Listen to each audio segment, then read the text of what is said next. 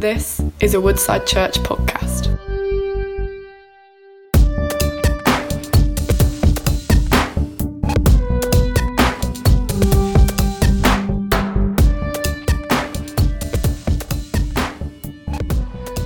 Well, it's great to be together this morning. Great to be uh, looking at God's Word. Uh, yeah, I've just I'm on. I'm, I've got a bit of samosa high going on. Just so I know, not there's competition here, but the other side samosas as you left, and so I've got a bit of energy, you know, and so uh, you know who knows what will happen. But yeah, I should have brought some with me, shouldn't I? Next time I do that, honest. okay. Um, for those of you who I haven't seen you, uh, thank you for your your comments, your prayers, your encouragement from uh, my trip to West Africa. Came back just over a week ago, went to Ghana, then Sierra Leone. Uh, had a fantastic time. In fact, the, the team have allowed me um, to share in a bit more detail than what we may have done previously. So, in a couple of weeks' time on the Sunday morning, I'm going to be using the Sunday morning to tell us, to share about what God's doing in that part of the world. So, looking forward to doing that.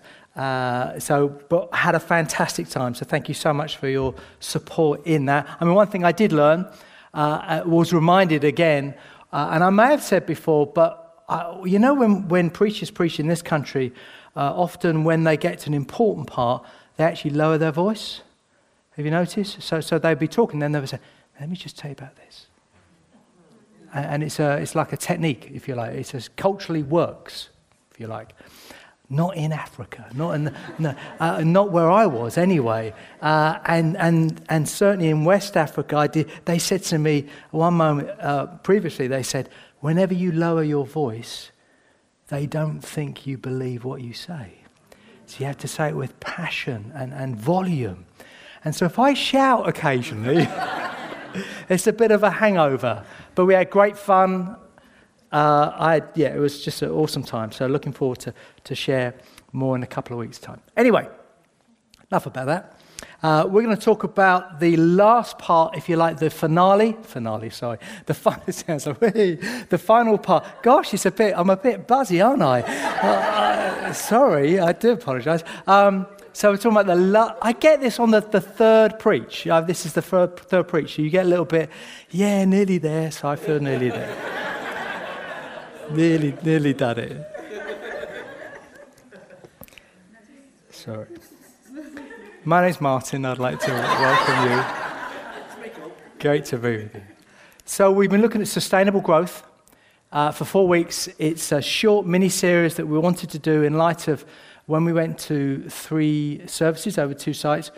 God, God grew us, and uh, I mean, looking around, there's many faces I know that are connected with us that only would have joined since sometime between now and January, or maybe around that sort of time. It's great to have you with us. We believed God wanted us to create space for more people to come, and we're seeing that, and so that's very exciting. We felt God speak to us about, of recent, in light of the growth He's bringing, to do some things that He would have us do in order to create a context, if you like, or an environment for sustainable growth. And so that's what we're, we're looking to do. We focused that on the last three weeks. This being the fourth week, and this will be the, the final part of this series, looking at how what we can do. And our main focus has been on our community groups. It's our small groups where we care for one another, where we look after one another, where we challenge sometimes one another.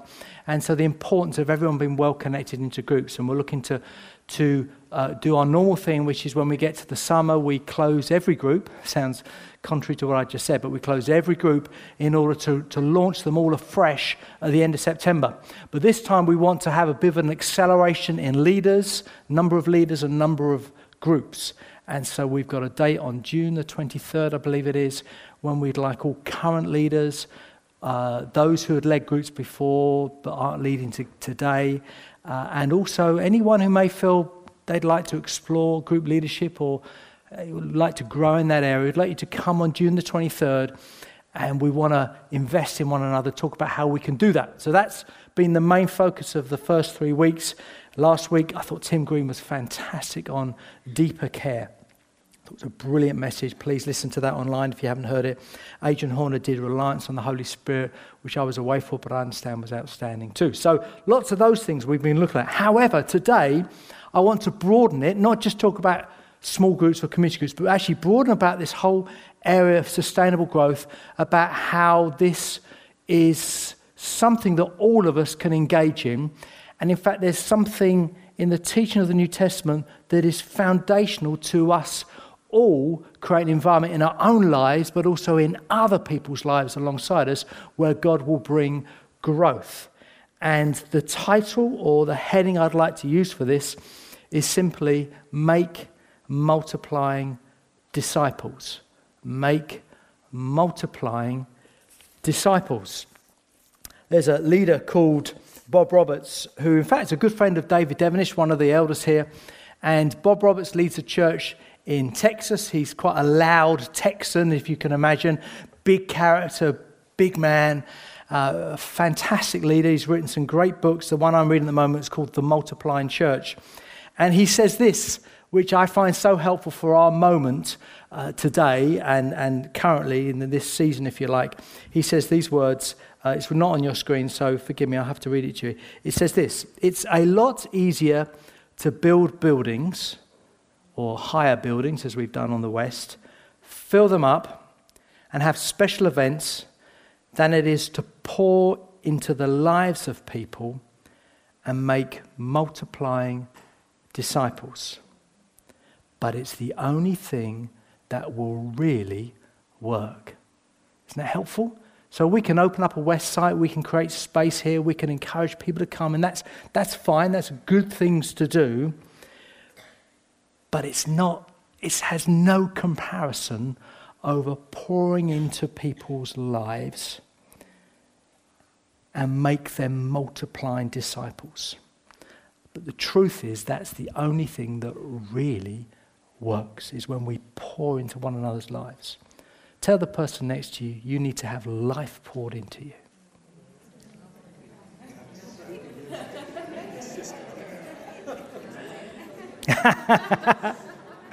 you need life poured into you. You need life, yeah.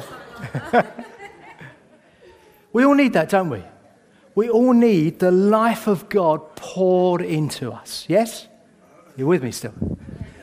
I know you haven't had samosas, but I have. So, you, so I need. So you, we all need the life of Jesus poured into us. But we are supposed to be used by God to pour that life into one another. We do receive it obviously directly from God, but nothing of what the Bible describes in terms of church is an individualistic journey with God. It's a family. And it's one another being affected by one another and one another pouring life into us and helping us not to be disciples of each other, but helping us to draw on Jesus and be disciples of Him. I love it. I think that's what church is fundamentally seeking to do as a family, to be those that make multiplying disciples. Jesus put it this way Jesus came and told disciples in Matthew, I have been given all authority in heaven and on earth. Therefore, go and make disciples of all nations, baptizing them in the name of the Father and the Son and the Holy Spirit. Teach these new disciples to obey all the commands I have given you. And be sure of this I am with you always, even to the end of the age. See, multiplying disciples is for all of us. We receive something in that process, but we also are involved in making and multiplying other disciples around us. And what I'd like to do, there's many examples we could look in the New Testament particularly, but it goes back to the Old as well. The whole story of the Bible is a story of multiplication. But there's one relationship in the New Testament I particularly want to use to help us and say, well, what does this look like? You know, for some of you thinking, yeah, I sort of know the making disciples bit. It's not exactly revelation to many of you. But how do we, how do, we do that? What does that look like? And I want to look at a, a relationship between a guy called Paul and a guy called Timothy and look at how their relationship was a discipleship relationship, but also how that relationship transitioned to different ways of relating to one another depending on how that journey of discipleship was going. It evolved in their story really helpfully, and of course, look at how we apply that to our lives. Just to give you a glimpse of how Paul saw this relationship, he wrote these things recorded in the letter to Timothy. He said this You have heard me teach things. This is writing to Timothy from Paul. You have heard me teach things that have been confirmed by many reliable witnesses. Now teach these truths to other trustworthy people who will be able to pass them on to others. In that brief sentence, you get Paul, who taught these things to Timothy, things that actually were backed up by others who also saw that Paul was being consistent and authentic. But you got Paul teaching Timothy, telling Timothy to teach others, reliable people, who can then go on and teach more people. And you get this four layers just in the one sentence. And you see, Paul's heart is not just to equip Timothy, to disciple Timothy, but for Timothy to be also thinking about the disciples that he's going to make and the ones that they're going to make. You see? And the fact that we are here today is as a result of these types of moments that we read in the Bible. We are connected to this story. Paul had in mind that many generations that we would like us, like others around the world, will be connecting with and connected with this story of discipleship. And what I want to do is focus on three ways that this relationship between Paul and Timothy evolved and how the discipleship is different in those different moments. And forgive me, there are three P's. So, uh, you know, preachers like coming up with the same word. I normally don't, but there you go, three P's. And one is for parenthood, pace setting, and partnering. Okay, so that's what we're going to look at. Different phases parenthood, pace setting, and partnering. Okay, you're listening, I can tell. So let's look at parenthood, phase one, if you like. Timothy, uh, sorry, Paul wrote these words to Timothy. He said this Timothy, my true son in the faith. Timothy, my true son. It's got a beautiful phrase in it. My true son in the faith. What we see, as we see in many, many different moments in the New Testament, is first we see family language coming into this relationship. Because church is not an institution, it's not clearly not a business, it's, it's a family. And so, family language and family relationships is what is weaved through the whole of the story of the church. But of course, Paul, who actually was a single man and remained a single man to his death, Paul is not talking about biological um, children. He's, he, he's not saying you need to be married or you need to have biological children. This is something for everyone. And Timothy was his true son in the faith. Now, Timothy, we first come across in Acts 16, which is the story of the early church. It's when Paul is heading off to his second church planting missionary journey, and he stops in a place called Lystra and he picks up this young disciple, which we find out is Timothy. And this Timothy accompanies him, assists him, almost serves him as a sort of an apprentice. He comes alongside him and begins to learn from Timothy. And we see this wonderful father son relationship. I mean, the truth is that younger believers all need mums and dads in the church. I don't mean biological mums and dads, I mean those that can be like a mum or like a dad to younger believers. The reality is, is that older believers also need those that are mums and dads to them. See, this, is, this isn't just a young believer relationship. This is, this is actually, we all need those that we can look to as fathers and mothers. I mean, I have loads of mums and loads of dads in this church. I read it. They, they encourage me. They often challenge me. They instruct me. They bring wisdom into my life. I have it a plenty. Sometimes I've got plenty of mums and dads, you know, but I need that. I need those that will bring wisdom. We all need that. I think I was, it was Dawn a few months ago, my wife sat there.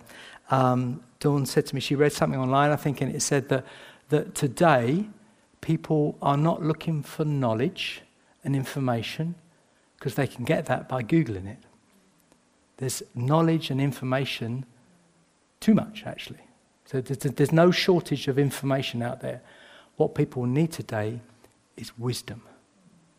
Is wisdom. They need a, a father or a mother that's going to bring wisdom into their life. Yes, there's instruction as well, but actually, there's information, there's knowledge. We can glean that easily. We can easily attain that and absorb that. We need wisdom today. Do you know one of the best disciple makers in Woodside Church, many of you will know this person, not all of you, is a lady called Joy May. Who knows Joy May? There you go. So if you don't know Joy May, she, they're ba- the, Ron and Joy are based in the, the West Side, and uh, Joy and her family run a business making, um, uh, publishing books. It's called the Nosh, Nosh series. Now, I'm not trying to trying to promote Nosh books here. This is I haven't gone down some strange track, but let me explain what happens in my family. So Dawn it's my lovely wife. She's a great cook, always been a great cook. And uh, we have this thing at home where uh, Dawn loves to cook and I love to eat. That's, that's how it works. It, it's not a sexist thing. I know that's it's very normal for, for guys to, to, to cook these days. It's just never appealed to me. In fact, Dawn also likes to mow the lawn. Isn't it great? It's great. Someone said to me in an earlier meeting, so what do you do? And I said, I love my wife. Is here, so I... You'd be married to me, innit? Sometimes, sometimes. And so, uh, so yeah, so, so this last week, honestly, I turned to Dawn. We were eating something for tea, and it was amazing. And I turned to Dawn. I said, Dawn, this is, this is fantastic.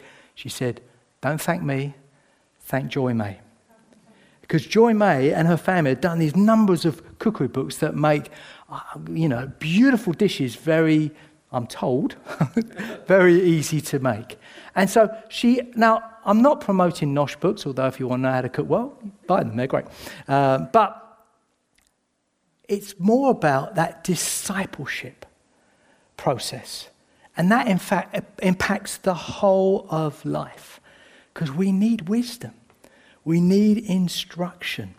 We need to be those who are investing and pouring life into others but also receiving and having life poured into us. So I guess the questions we could ask around this first phase is who are you parenting and who's parenting you? Who are you parenting and who's parenting? You? I don't mean your biological children if you have children. I mean in a church family, who are you parenting and who's parenting you? Now, sometimes if you're young in the faith, or you're young to a church maybe, or you may feel that, well, I'm too young to be a parent in a church family. Whereas actually, sometimes, and many times, we underestimate what God's done in us and the wisdom He's placed in us that we can begin to invest in someone else. Now, you may prefer to think about a younger brother or a younger sister. It almost doesn't matter. It's the principle that we are to be those that make multiplying disciples. In fact, Timothy was a young man when he received this instruction from Paul. But also, we need to ask ourselves who's parenting you? Because we may think we've come to a place of maturity that somehow we don't need that sort of input anymore. You know, we've become like a mum or a dad. Whereas my experience is I still need dads and mums to help me and parent me and bring wisdom into my life? Yeah? Only me. Only me? So this week I was in a team meeting. Uh, the, the elders of the church, like the fathers of the church, we only meet termly. Uh, so quite a long, long agenda. but only meet termly because most of the leadership comes through the wider team. But we meet termly, and one, it was interesting. I can't go into details at this moment, but there was one moment in David Devenish, who is no doubt is a father in God to me, as he probably is to many of us in this room. And David just shared a story of faith from some of the early days of Woodside. And it really challenged us, and certainly challenged me, and resulted in us as a team having a discussion about hey, there's some faith journeys we need to press into. And I thought, David, you're doing it again. You're being the father. You're being a dad to me. You, you, you, you, I, I still need this. Do you know, I still need that parenting. So, who are you parenting, but also who's parenting you? That's number one. Number two is this pace setting. Pace setting. In Paul's second letter to Timothy, he wrote these words You know what I teach and how I live and what my purpose in life is. You know my faith, my patience, my love, and my endurance. Again, amazing, insightful description. He's saying, Look, you know, you know me, Timothy. You know what I teach, you know how I live it out, and what my purpose in life is. You know my faith, my patience, my love, my endurance. See, what Paul was to Timothy was a pace setter. He said, Look, look at me and run to that pace. He said, You know what I'm like. And he was a pace setter to Timothy, to the one that he was encouraging and bringing through. Let me explain it this way I, am not, a, I'm not an athlete, as you probably know. But a few weeks, I was going to talk about, I want to talk about the London Marathon. Uh, and in fact, a few weeks before the London Marathon, uh, Dawn and I's youngest, Dawn and I's youngest daughter was running the half marathon, and uh, uh, Dawn saw Mo Farah very briefly as he dashed past. Is that right? And then Becky, very close behind, was running.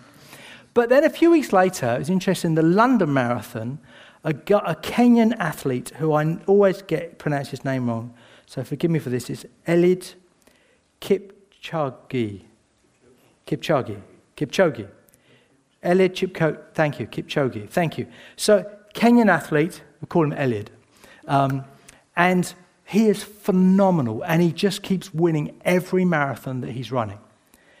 And he did the London Marathon in two hours, two minutes, and 37 seconds. That's really quick. The interesting thing is that he is so good that people are now talking about him breaking the two hour barrier for the marathon. So much so that there's discussion about having a race that is designed to help him to break the two hour barrier.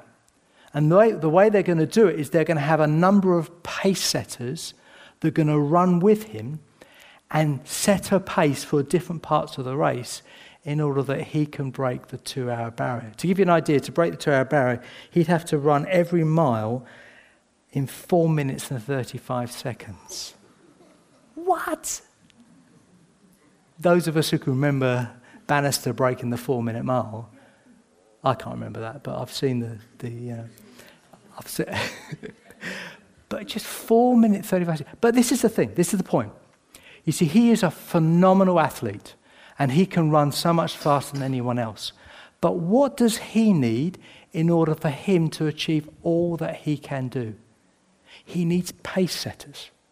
Other people to set a pace for a particular part of his marathon run in order for him to complete the whole of his journey. If you bring that back to Timothy and Paul, Timothy is saying, Look, look at me, look at my faith, look at my endurance. Look at my patience. Look at my love. Look at my life. Follow my pace. Not just so uh, Paul can grow in all that God has done, but in order to help Timothy to be all that God has called Timothy to be. Because so often when we think about ourselves growing in God, we think individualistically. We think about, okay, I want to grow I want to grow in this area of my ministry. I want to grow in, in, how God used me in leadership, or how He uses my faith, or how He uses my, my faithfulness, or how, how He uses my servanthood, or how He uses me prophetically. And there's all these things that we will weave into it. But actually, what Paul's saying is yes, that's important, but not just in order for yourself, but because God's calling you to set a pace for someone else. It's great, isn't it? And so we see these two things weave together. So we could ask ourselves the question, couldn't we? Are you, am I running at a good pace in faith, patience, love, endurance? Or are there any areas that need attention? What does God want to do in us? Not just for ourselves, but in order for us to be great pace setters for someone else. I love this. Isn't this lovely? Isn't this just a church, isn't it? We think so individualistic, but actually, there's this family that God wants to work through. And phase three is partnering. Partnering. In Romans chapter 16, there's this brief mention of Timothy that is very insightful for indicate how their relationship changed. So in, Timothy, in uh, Romans 16, verse 21, uh, Paul wrote these words Timothy, my fellow worker, sends you his greetings. Timothy, my fellow worker, sends you his greetings. Timothy has gone from being a son to a student, and now he's a fellow worker. He's a colleague. He's, he's a co laborer with Paul. We can spend, and we should do, praying for more workers for all that God wants to do, something that Jesus instructed us to do. But Paul shows us that actually, sometimes and often, the answer to that prayer is how we are going to invest in others to help people go from a son to a student to a co laborer. It's not just praying for more workers and then stepping back and waiting for Jesus to do it. It's actually saying, no, no, how do I play my part in bringing people through into being all that God wants them to? So they go from a place where once you were pace setting and now they're partnering with you in the gospel. I remember when Dawn and I were uh, just transitioning from where we were in St. Neots. I used to lead a team in St. Neots, a church there, and we were uh, looking at how we would trans, uh, transition over to Woodside. We'd spoken to the team, uh, and I needed to, to, uh, to share with my team in St. Neots what God was saying to us and how we felt God leading us to move at what it is back to Bedford for us. And I mean, sitting in a team meeting, and a guy called Ian, Ian Hoyle, good friend of ours, uh, was in the meeting. As I'm pouring my heart out, saying, God has spoken to me about this and this, Tim, as Ian starts to, starts to smile, I'm thinking, what's he smiling at? So I keep going and sharing how God's spoken to me. And then he, he slightly chuckles. I'm thinking, hang on a minute, this is serious stuff I'm sharing here, you know. And then he said, no, no, you don't understand. He said, God has been speaking to me about, Ian, this is about what he needs to be doing. And what I was about to share, I God is saying that we should leave. And Ian said, Well, I'm so pleased you're saying that because God has just has been saying to me that if Martin doesn't go, he realizes that he's got to go and plant his own church because he felt God calling him to step up into leadership, into leading the team. It was a wonderful God moment when you realize, you know, God's on it all. And God was speaking to me over here and speaking to Ian here. But what I realized is what was happening is I was very much the pace setter for Ian. In fact, he was very much a son to me. I was the one who said, actually, I think there's real potential in you. Found out was a call on his life, started to spend time with him. So he really came alongside me. Then I was, I felt I was very much setting the pace. And then suddenly I think, ah, okay, we've transitioned. He's now a co laborer. He's partnering with me. And now he's flying, leading the team, and has done ever, ever since. You see, so there's that moment of transition. Finally, let's look at how we land this. How are we doing? Is it 10 past? Is that right? Not much left. Okay, number one. How, we, how do we make multiplying disciples? Some of this we've covered, so it won't take too long. First, are you setting a good pace? It's quite challenging, I realize, but are you running a good race at a good pace? Not for yourself. This is the bit that grabbed me on, on when I looked at this. You know, you want to do the right things in order all that God's doing in you, but for those that you're setting a pace for, because they may run so much further and so much faster than you'll ever run which is what's so exciting. Secondly, do you see or are you seeing potential in others? It's so easy to spot the finished article. You know, when someone leads worship and they've been leading for years, and we all say, Oh, what an anointed worship leader. That's dead easy. What's really difficult is seeing that person 10 years previous when they're just starting out and you see potential in them and there's some rough edges and you think, I can work with those, I can help you. And in fact, you may be a worship leader, you're going to help that person and they may go far further than you've ever been as a worship leader or whatever area of life you might apply it to. I think it's, I find it so helpful to remember, and God often reminds me of what I was like when I started out and all my very rough edges, and I've still got many, I'm sure. Thirdly, who are you going to pour life into this coming year? Let's land this. Who are you going to put pour life into this coming year? If you're a group leader or thinking of group leadership, who's going to be the person alongside you? If you're in another ministry in the church, who are you going to grab and say, I want to pour life into you, pour the life of Jesus into you? Well, let's think wider. What about in life? I mean, I mentioned Joy May deliberately to get us thinking not just uh, so called spiritual things, life things. Where are we going to pour life into someone? In the workplace you find yourself, in the environment, your home, or in the, uh, around the school area. Who are you going to pour life into? Fourthly, what phase of process are you in with the people that you would look to or look, they would look to you? And do you need to transition to the next phase? So I mentioned David Devenish. I mean, he's a pretty impressive leader, let's be honest. if, you, if you've been around here for a while, you'll know that to be true. Uh, works apostolically around the world. He's an amazing blessing, and he's definitely a father to me. But he's in my team. And I definitely lead the team. It's not like we're all sitting in a room and you know those moments where we're thinking, yeah, but what does David think? Yeah, that's fine, Martin, but what does David think? It's not like that. You know, I, we've transitioned and we're partnering in the gospel. It doesn't mean he's no longer, no longer a father to me, as I illustrated further, but there was a moment when I realized I've got to be who God's called me to be and flourish in that. And it, because I think because of David, because of our relationship, it works so, so well. And fifthly, and finally, are you dreaming some big dreams with people? Are you dreaming some big dreams with people? You see, for me, when I think of raising up more group leaders, yes, I am concerned that we raise up more group leaders, but actually, I'm more excited about who those group leaders may become.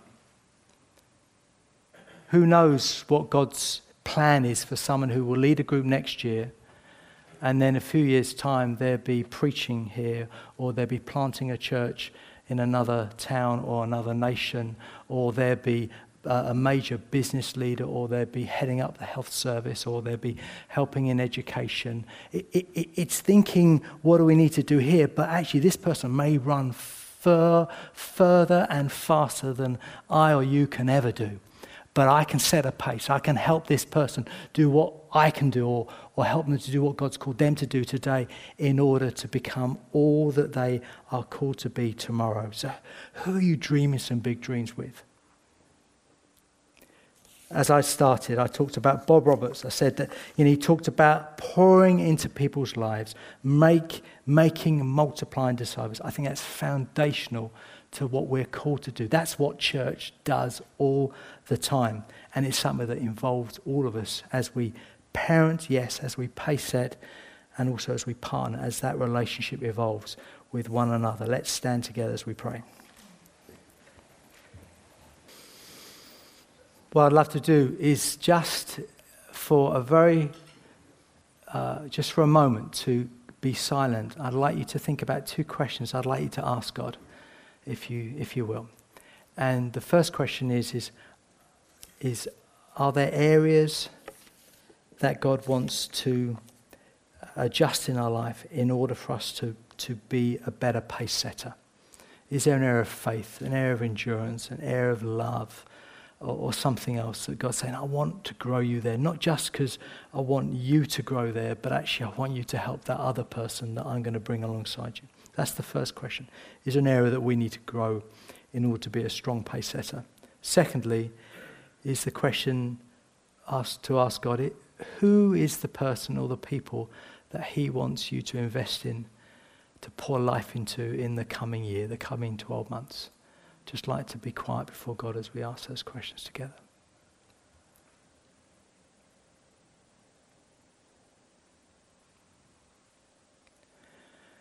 Lord Jesus, we thank you that you've given us mothers and fathers in the church.